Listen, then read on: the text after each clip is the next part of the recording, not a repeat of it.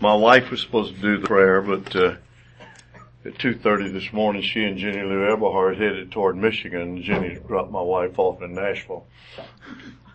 So, you get me instead. Can is it hearable? Okay. Let's pray.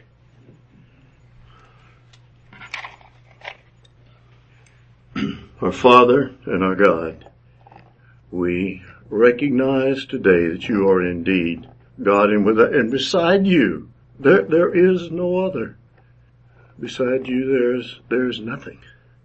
And we come as your children knowing that uh, we're here to meet this morning with the one who spoke the whole universe into existence. We come expecting your presence with us. Would you make us mindful and capable of being mindful that you are indeed in our midst? Would you hear our prayers, O Lord?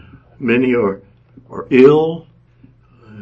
Many have, have suffered physical loss from these terrible storms. Problems abound in this world. But we know that where there is trouble, your grace even more abounds. So as your grateful and thankful children, Lord, here we are. Bless us in Christ's name, amen. You ready? Okay. Go. Here comes the program. Uh, the, I'm not going to explain slides and somebody, somebody help me distribute. Th- These are my pictures. I'd like for y'all to give them back when you get through, if you care to look at the pictures. Or you, you think we can leave the lights on? It's hard to see. Hard, hard to see it. Okay. Just let me know when you want me to go to the next slide. Oh, Okay. no, just roll them, roll them. I'm not, I'm not gonna comment on the slide. The pictures are there, y'all look at them, I can't tell you all about the pictures and tell you about the trip too. Uh, so we're gonna roll the pictures and y'all see what you can see and, uh, uh, and they'll, they'll, they'll stand for themselves. Well, uh, I'm, uh, delighted to be here. Uh, this is a, a toucan feathers that the chief gave me. It probably was because we went over and treated his father, who had had a stroke, and we treated his high blood pressure. Uh, but I guess because I was a doctor, I, I what what'd you get, Joanne? They Monkey teeth.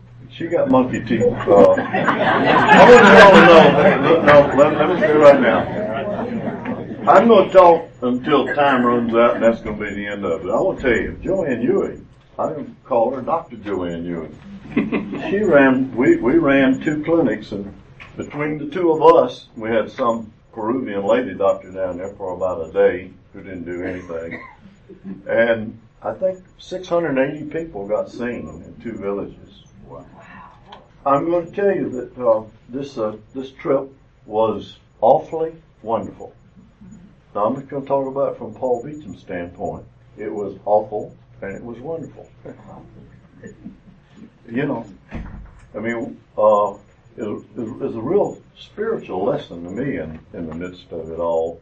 You know, I spent most of my life wondering when I was going to grow up. Uh, and if faith meant, you know, learning to be cool about everything. And I think I've decided that ain't got nothing to do with faith. The opposite of faith is unbelief. But we're human beings, right? When you run into rain and mud and you missed appointments and things like that, if it don't bother you just a little teeny bit, you ain't really tuned in. and so I thank God for faith because what faith does is it overcomes the world around you. All right? Faith overcomes the world. And so we are, we're, we're, we're, we're very blessed on this trip to have accomplished the goal. We wanted to go where very few white people go, to the Ashaninka people. And when you ride down this, these, these are terrible wild rivers. You ride down there and you get to where they are, you'll climb up a mud bank for about 25, 30 feet and hope you don't fall on your butt. And, uh, uh, and then walk a mile off the river to where they decided to put the village because they didn't want to be right up on the river. These are Indian people. And some of them speak Ashaninka and don't even speak English. All the, all the women and children are barefooted and wear long moo-moos. The, the chief, as a young man, must be 30, 32. Constantine, Chief Constantine. He's called the Jefe. And the Jefe is the one that gave out uh, little awards to several of us and made Dr. John Pearson. You all will see him. He'll be walking about a foot and a half off the floor. Uh, he's got him a chief's hat. but we were graciously accepted by the Ashaninka. There was some question as to what how that would go. When we first got there, they're, they're a little bit shy because they don't see a bunch of us. But it didn't take them any time to warm up. And I, I felt like the way we, we dealt with them. If y'all see a picture in there, it's got a two-story building with white sheets underneath. That's our clinic. And inside those white sheets with the wind blowing them every kind of way. And we just, you know, we just saw people and we saw what we always see. You know, I saw a lot of dirty children. Saw more dirty children. Well, we're in the jungle. I saw some little boys with little pedicles coming out of the top of their head, and I wondered if it wasn't a horrible case of cradle cap. Uh, cap. But then I decided once I got home, those were ticks. Kid with a head full of ticks. Now the little boy's got a head full of ticks, and his sister and his mama got clean hair. These people, you know, they, they live in a in, in uh, difficult times. And I'll tell you something else about the jungle. You go up to where the outhouse is, and two or three feet around the backside of the outhouse is where the jungle starts. You cannot walk into the jungle. I mean, you ain't you ain't going six inches without a machete to carve it out for you. You there is no way to walk through the jungle. And these people live, these, these Ashaninka people live there. I don't have any report for the class about the use of or that's a presentation where where everybody was getting their, their stuff to them. Uh, I have no report on how the uh, the speaking the speakers that are going to uh, speak out. What do we call them? The proclaimers.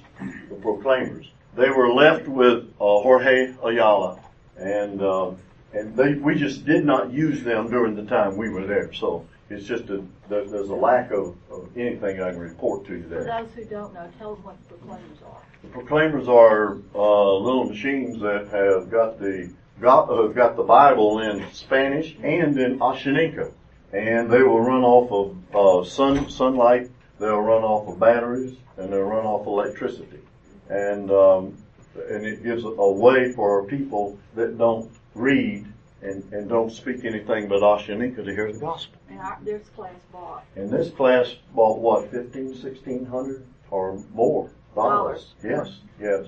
Jorge Ayala is, uh, is, is, is the man. He's, he's Arthur's man on the ground who will see to it that the gospel is proclaimed there. It, it struck me when we got there that what our, what it felt like to me, what our job is, is to try to get the door open and prop it open a little. And, and Arthur is? Arthur is our, thank you. Uh, Arthur is our missionary. Uh, Arthur Ivy and, and his wife who were just recently home in the States. And he's got a man living down there. And, um, and they will, they will do what Arthur does. They will go in and build small groups and disciple groups. And they'll teach them good Christian doctrine.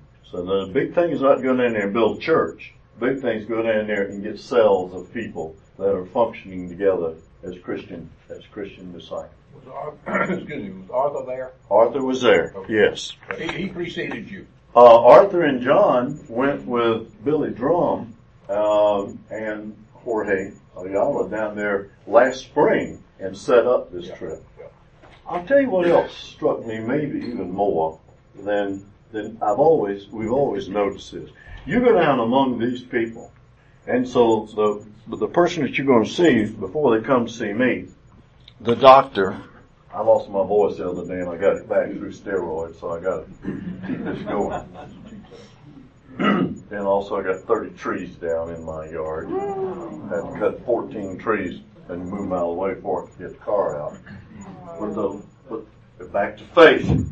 Thank you, Jesus. We still got a house. Right? But the difficulty in dealing with these with these people is an interesting thing. I wish I had a board now, right? These people do not know how to talk about how they feel. Now, in, in psychiatry, we have a lovely word. I looked it up in the dictionary. It's not the dictionary. Alexithymia. In the Greek, A means ain't got none. No, no none of this. A. Put A in front of anything. Lexa. Same word for lexicon or lectionary words. No words. Thymia. Feeling. No words. Feeling. I see that in prisoners. I see it in prisoners. We also, of course, see alexithymia among us. So we're not just these poor, poor uneducated people down in the jungle who can talk only about, oh doctor, there, what's it, my, my kidneys, I have pain in my kidneys, I have pain in my ovaries, you know, have pain in my knee, and you ask them show it where it is on the knee, and they run their hand all the way down to the foot and up the knee and up to here and across their belly. they, they know how to talk about pain, but they've got no language stored up in their head to tell you how they feel. Now, you know what us educated folks do? We have another way to avoid talking about how we feel. That's called intellectualism. You ever heard that word? If uh, Linda were to tell me how she would, how she feels and what her faith means to her, I could say, well, Linda, I, I, certainly am delighted that you told me about that and shared with me your experience. And I can see how really meaningful it is to you. And I know that that, that just has, has been so important to you. But you know, on the other hand, I think I have some tendency to kind of look at things in a different kind of way. How'd y'all like that crap? That's what us intellectuals do to avoid the, the spirit, to avoid what the scriptures say to us about who we are and what it is that's the matter with us. So when missionaries go in talking with these people down there, there is a, there is a problem and, and, and the problem is to be able to introduce a gospel that says there's God in heaven and He loves you and He cares about you. He doesn't want anybody to perish. He wants to herd you in as His children, put His arms around you and love you. And He gave His life for you. All that kind of language. Uh, you gotta do some work to get people to understand what that kind of, does that make sense, Joe? There's some work, there's some work involved. Try to get, to get that language so it penetrates our people. I saw some sad people. We always see some sad people. One woman says her 22 year old son was walking down a jungle path. They cut out a nice path. You gotta go back there and work on it regularly to keep your path. And flat out disappeared. Walking down a jungle path. Ain't seen a hide nor hair of it. She was depressed. A young man and his wife came in, and y'all, y'all know what, um, I mean, you can't, you can't be a psychiatrist for 40 years, 43 years, and not learn to read people's faces. You know, they don't tend to learn to read them, you just learn to read them. And terribly, terribly depressed folk. And he, and the husband was quiet and depressed, and the wife was depressed and depressed like this. Eyes down, mouth completely straight, no expression on her face, no nothing. So finally, Dr. Beecham said, you are depressed. And my interpreter say, you are depressed. I can see it on your face, you see. And then we started talking about depression. And Then I said, okay, we're going to talk enough about depression. Then I switched over and went straight to the gospel. Do you know what the scripture says about depression? Worry. You know, I gave her a little four or five minute sermon on don't worry about anything, cast all your cares on the Lord. There's God. You've got to learn how to take this to God. I think that's the only sermon I preached for us. To a, to a patient. And before we got done talking, there was a brightening in her face. And then they, the, sheep, they were up in the other little village. We went to two villages. The next day she came back by to say thank you. And of course, you know, me, I, the, the way the grace of God appears to me, I, I can never deal with it without without tears. But what a wonderful blessing it is, you know, to be the one who has the privilege of bringing the good news. It's a it's a wonderful privilege. Went to two villages, and um, one village had a sloping uphill, and the top of the hill was a military complex. The river that we're working on is a river that they it will intercept you and stop you and and check you out because they run drugs there. Uh, I'm skipping around. On the first time that we were you know, flying a plane, get there at midnight, hop on a bus, drive all night long over a road they're repairing over top of a 16,000 foot mountain, eat breakfast in another place, and finally get to a little small village in the interior about three or four o'clock. Get up the next morning, jump in uh, six or eight taxi cabs, two hours down the road, gravel road, running through water and streams, and ready to a little old place where although you see all the boats lining up on the pictures, and we're going to get in there and go. No Arthur Ivy. When we got out of town a little ways, there's the military stopping, checking everybody. And they were talking to Arthur. Well, that's all right. Arthur will be here in a few minutes. Uh-uh. Military took Arthur back into town, turned him over to the police. They want to know where Arthur got all those drugs. You know, we got fifteen thousand dollars worth of drugs packed up on the back of Arthur's truck, and these idiots are asking him, "Where are your original receipts?" I'll tell you what. Oh. Arthur got on his phone and called somebody back in Huancayo and produced original receipts. And it took the district attorney to turn him loose. Well, we're sitting all day long. Now, I'm complaining now, okay? This is the natural Paul Beecham complaining. And we sit on our rear ends and ate bananas and bought whatever you could get a whole day and spent the night in a little place you wouldn't spend the night in. And then the next morning, Arthur finally got down there. And then we ride all eight, nine hours up against the stream, five hours coming back with the stream. Really fast moving river. And we all bought our boots. We all went to town and bought us slip-on boots. And I'm gonna tell you, I see, uh, it wasn't, it wasn't Joanne, it was Lou, Louisa. I'm helping her lead across two little boards. There's a little bit of ditch there and a hill to climb. She went down on one side of them, and I went down on the other side. People fell in the mud. You got mud on you. You just track the mud right on into the little house. But that's no problem because the dogs and the chickens come in the same house. If you want to go to the toilet, you have to be careful what, what kind of steps you step, where you step, because you might step in a lot of mud. And while we're in the jungle, I got I got twice an opportunity to visit the shower. It was right out behind the kitchen. You could look over the top of the shower while it was like people working around here while you were showering. The women had another shower they tended to go to, and they'd get in there three or four at a time, making a lot of giggling. I don't know what that um, You know what might be good? Might be good for me to just stop and, and, and ask y'all questions. And Joanne, please, with any, I want Joanne to say anything that she cares to say. What else y'all like to hear about this? What, what, what? I could every day I've watched out. All right. Actually, I mean, on the side, and these aren't significant. Well, let, hit me with one. Give me your best one. All right, how, given your research, what you do to treat the man's stroke? Um, first of all, I gave him a diagnosis. That's a good place to go. He's been sick six years, and he sits there like a like this and stares straight ahead. And to find out he, that he does have some comprehension, but people who have strokes don't talk much anymore, do they? They don't look much at you. They just kind of look out there. And we checked his blood pressure, him some blood pressure medicine. Uh, but we went over to his house and sat down there beside him, held his hand, looked at him, talked to him. And the chief knows that we cared enough to come over to his house and look at his sick daddy. And I think when you when you read the when you read the, the gospel, you remember in, in, in the last day, few days of his life, Jesus is in these arguments with the scribes and Pharisees. And their question is, by what authority are you doing this?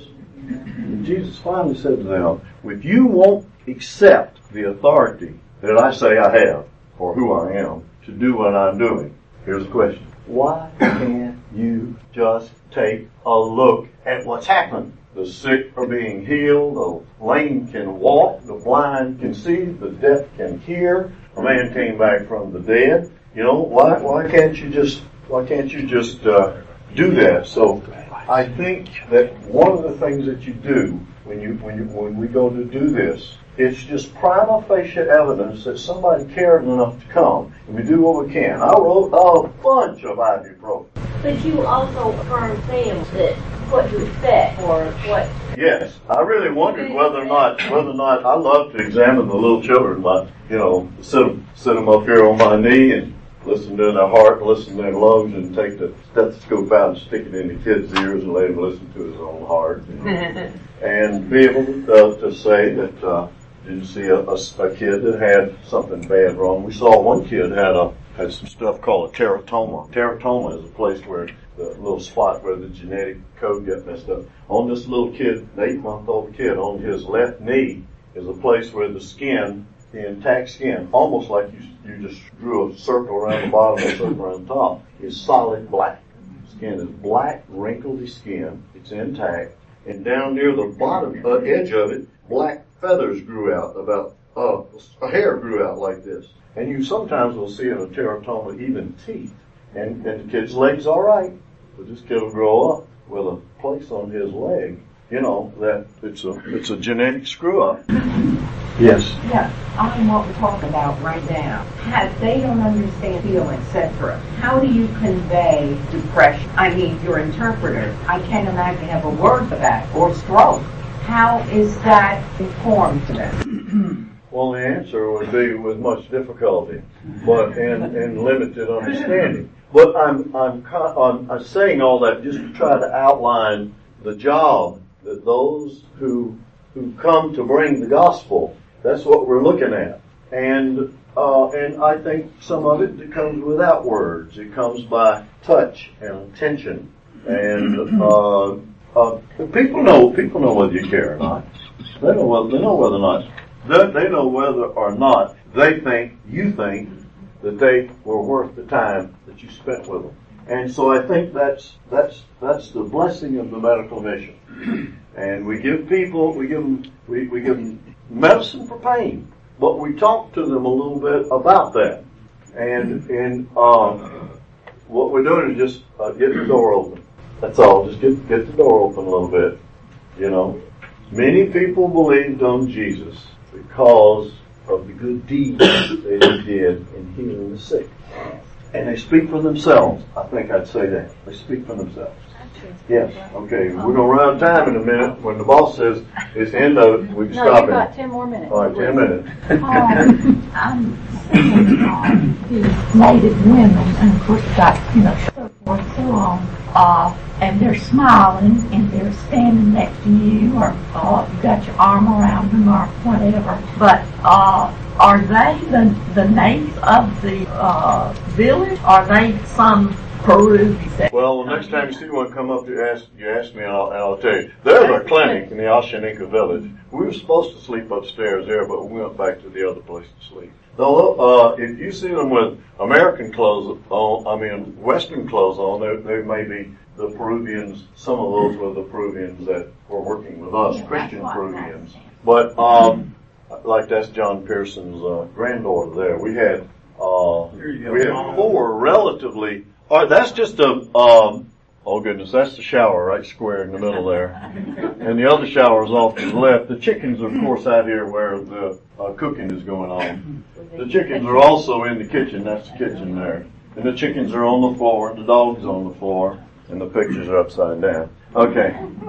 Uh, yes. You go in there and you have medicated these people, but, and taken care of them right then. Right. But when you drive away, But I tell them, if this medication helps you, they, they, they've got river transportation and you save the, the little box that comes in and if, and you can get some more of this and you can buy it in a pharmacy, you can buy it over the counter and it's reasonable and it's affordable.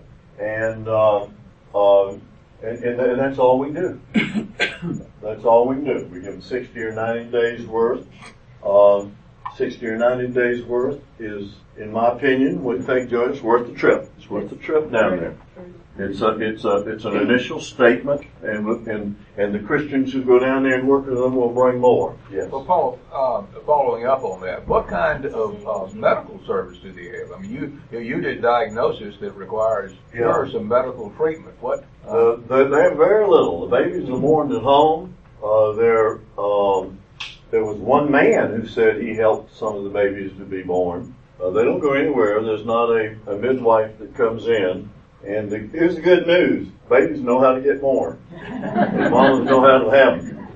And uh, boy, I tell you, if you're 15 years old, you're married and pregnant and a bunch of young girls with babies. Uh, lots, bu- bunch of young women with babies down there. Uh, and the Ashaninka were a youthful group of people, very few uh, elderly people among them. The people back at the other place where the military was and where we spent most of the nights, uh, they they were a little bit more westernized. And I'll tell you what else, what we got to eat. We got, I got all the rice I ever cared to see. they, their, their idea is this, they give you a plate. Five eighths of that plate is covered up with rice. Now we had some good tasting stuff. There, there was a couple of women named Mama that knew how to cook in places where we were, and they cooked us some tasty stuff. And and um, we had a number of people get what we call travelers diarrhea, but probably not because we ate bad stuff. And and and they and they fed us and and and, and, they did well by us. We take our all take our own water. Did they eat the, uh, all the chickens they ever brought out? Did they? Oh, we took we took uh, two chicken coops full of chickens that didn't come back. yeah. You talked about no old people there. What's the life expectancy Yeah. on average? Yeah, I don't know. We've seen some really old folks before. The the, the Peruvian the Peruvian people, the Indians, they're, they're little people, and you see the old men. The old men and old ladies about this tall, and the younger, like I guess they're getting bigger, like everybody's in the whole world is, and, and, and the guys. But these are not tall, big people, and uh, they they I don't know how old they are, but I'll tell you what. Wherever you go, you're gonna walk.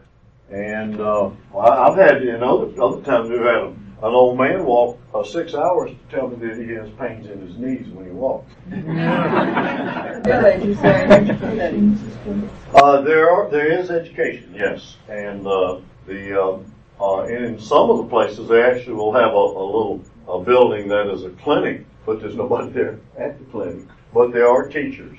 The uh, there's a there's a Peruvian man that said, "What do I need to say to these people so when you folks come back in a year or two, um, that I could be able to help them be prepared?" And I gave him the little sermon about no words for feeling and the and, and the difficulty they have in knowing how to express how they feel. And then of course, when you don't know how to express it in joy and love and other things, when life is tough, what you're going to say is some version of I've heard it.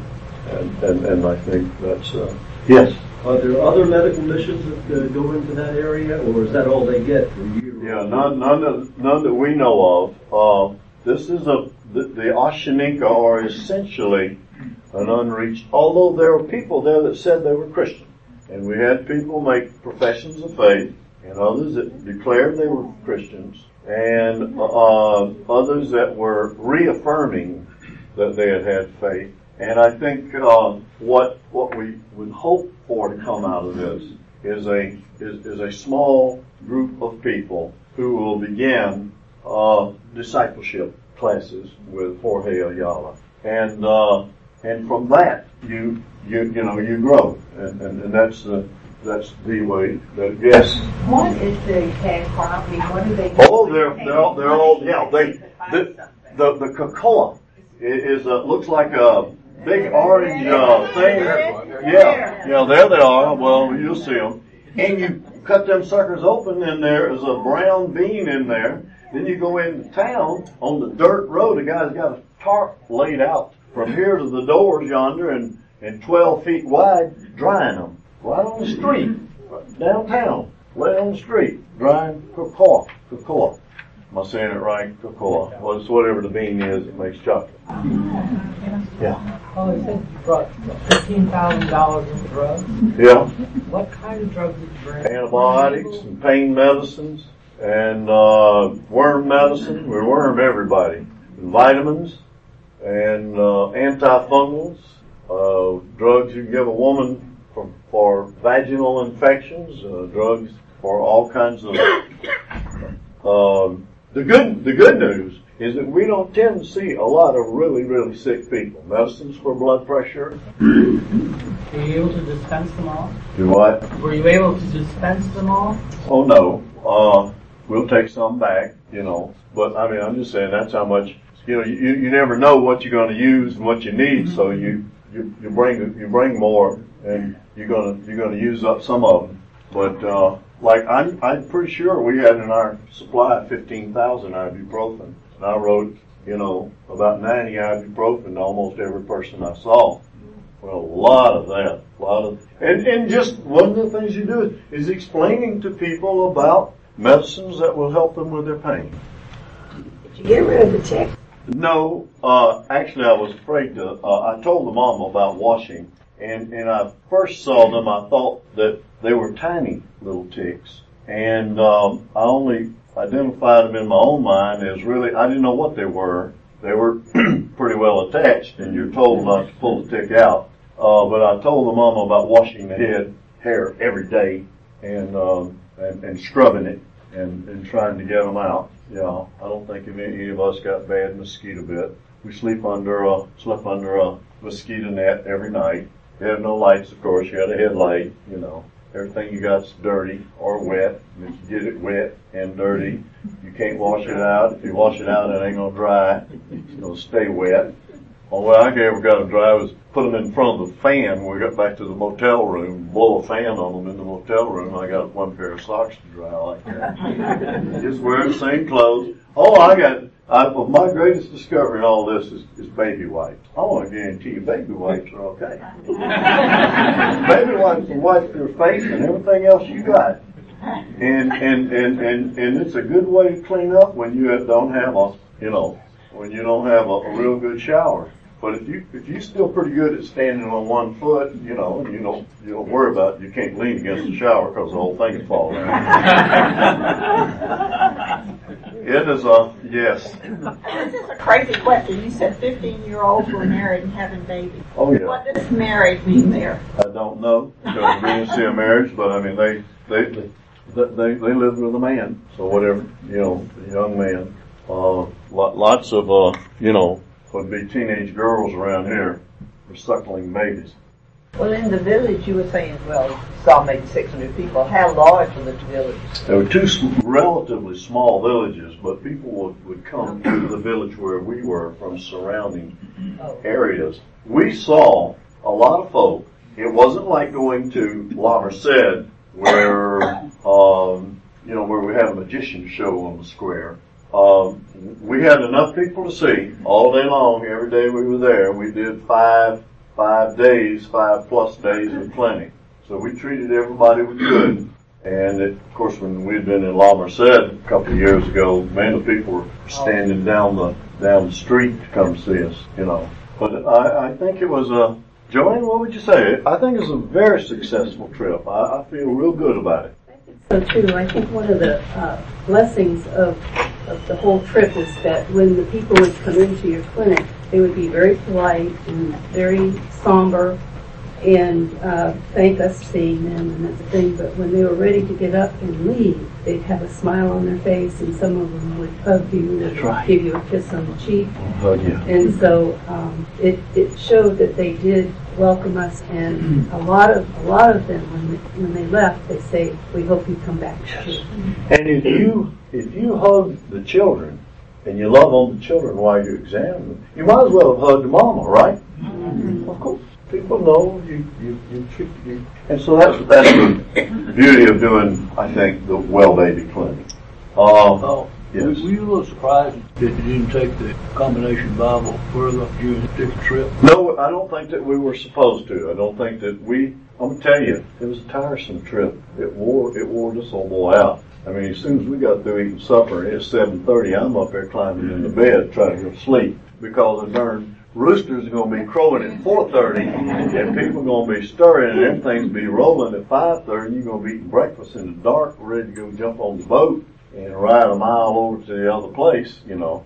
Uh, I thought there might be some people that would be going that were not doctors or nurse or, but they would be going specifically to tackle that task. They will. There will be folk that will go there, and, and that's uh, how Arthur and, and, and some of his uh, homeland missionary, Peruvian missionaries, they will be there, and they will revisit that place, and, and they'll strengthen it. And the good news, I think, is that our, our missionary Arthur Ivy knows how to do evangelism. They know how to do it real. And when you get through, it's not just that you came to church and heard a preacher. These are people that are studying the scriptures and they know, they know the content of the gospel.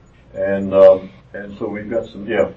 Okay, y'all. Thanks for, uh, Yeah, thanks for, for letting me share about it. I'll, I'll, I'll, I'll probably not going to sing this more, so I'll hang around here. Anything else? Who had a hand? Yeah. We hear a lot about the drug cartels down there, and I wondered if you saw any. No, we didn't see that. What we saw was the people intervening, stopping us on the river, and checking us all out, reading the manifesto, and checking um, everybody's passport. Yeah. Come So- sit in my chair. and you So get y'all, back up. okay, y'all Did you give me wanna back, add- y'all give me back We my. did have a dentist and That's right. uh, we had an eye clinic where we gave out reader glasses. Yes. And uh, so that was a benefit also. Y'all help me find my pictures. You know, we could listen to Paul just indefinitely, and I know he'll tell us more about that at another time. And with the Proclaimers, I know Albert Tim- Temples is going with the trip that goes in July, so that I think they'll take the Proclaimers then. But thank you, Paul. We so appreciate you and Joanne for having gone on this mission.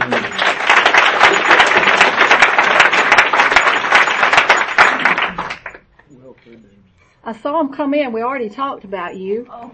And we're so thankful you're here. Wilfred and Stella. Our Bible verse today is, the righteous lead blameless lives. Blessed are their children after them. And that would be from Proverbs 27. So that 20, verse 7, that would be our Father's Day Bible verse that was chosen back in January, but it still seems like it's going to work pretty good today.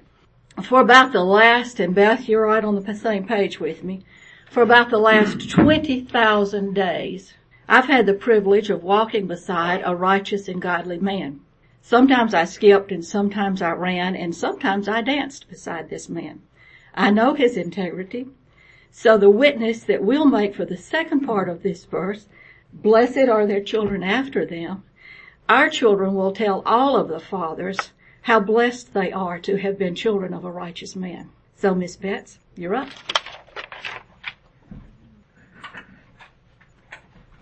Um, I just have a couple of reflections and, uh, and, and specifically, they can hear me. Y'all can hear me, can't you? Yeah, go. Go speak. Okay. Can you hear me better now? Yeah. Um, our reflections are specifically for my daddy, but also for all of you fathers and grandfathers uh, out there. Um, and you know, since Adam, there has never been a perfect family or a perfect father on this planet. And certainly ours is not one of those, and we could all give you a laundry list of our imperfections. Um, but and I think most people say what's most important is what comes after the but. So, so here that goes. Um, I think that one of the, the truly precious gifts that God our Father gives us in earthly fathers is a very, even though maybe very small, glimpse of His character and His nature through fathers and daddies. And there are three, uh, there are many, many, many names for uh, our God, our Father. But there are three in particular that come to mind when I think about my daddy um, and fathers. And one is, uh, it's also in Proverbs, that the, the name of the Lord is a strong tower, and those who run to him are safe. And you have always been a strong tower for me. As a child, and as recently as this year, you have been a strong tower for me. Um, and the second is Jehovah Jireh, which is God my provider. And daddies provide for their children, and many people sometimes who are not their children. You have always provided for our family well. Um, and the last name of God, our Heavenly Father, that, that comes to mind about earthly fathers is Abba, which is daddy. And your daddy. And children on this earth, whether it be through their biological father or grandfather or someone in their lives who serves as a father, can have a glimpse, a tiny glimpse of the love that our Heavenly Father has for us. And you have been that for us and our family, and I love you.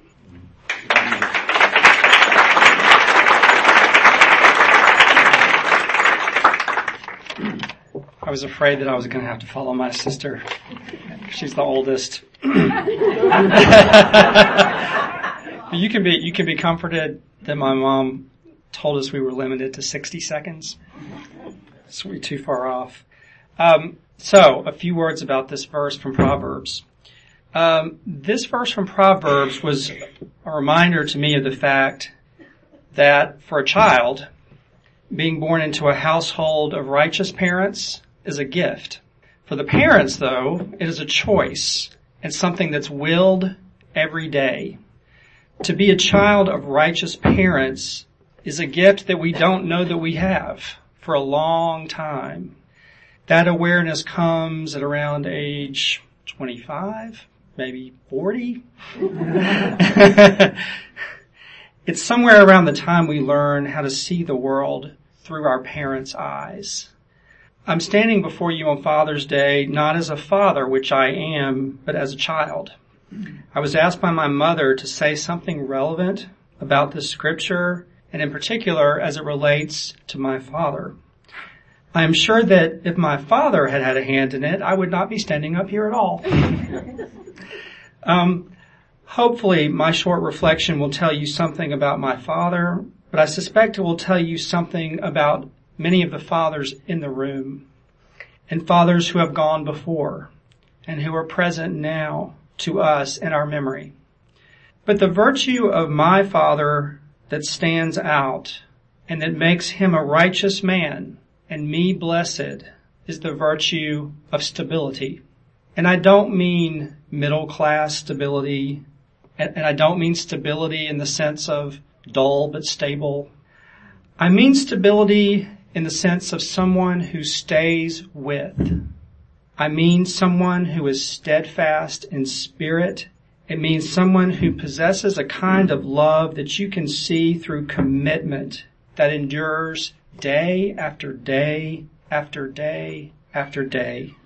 It also means the virtue of making a great difference in the place where you're put, not wishing you had been put in a different place. You learn to bloom where you're planted. That is stability. And where my father is concerned, there is always a place to come back to. It is unchanged and unchanging. I hope this resonates with many of you as parents, but also as children. It's an incredible and awe-inspiring gift to be born of righteous parents, but for the parents and for a father it is a series of daily choices that God inspires and of which I am the beneficiary.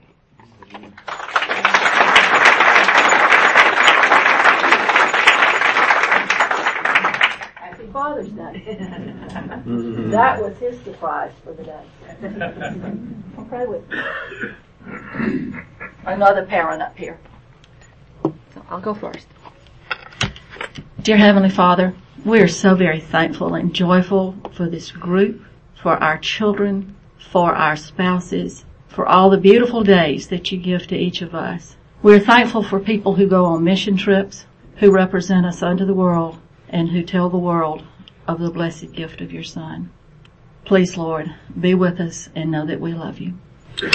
And today, if he's going to talk about the fathers, I want to tell you, I remember Andrew Jackson Smith, a man born in 1870, who was my grandfather that I never knew until he had had his stroke.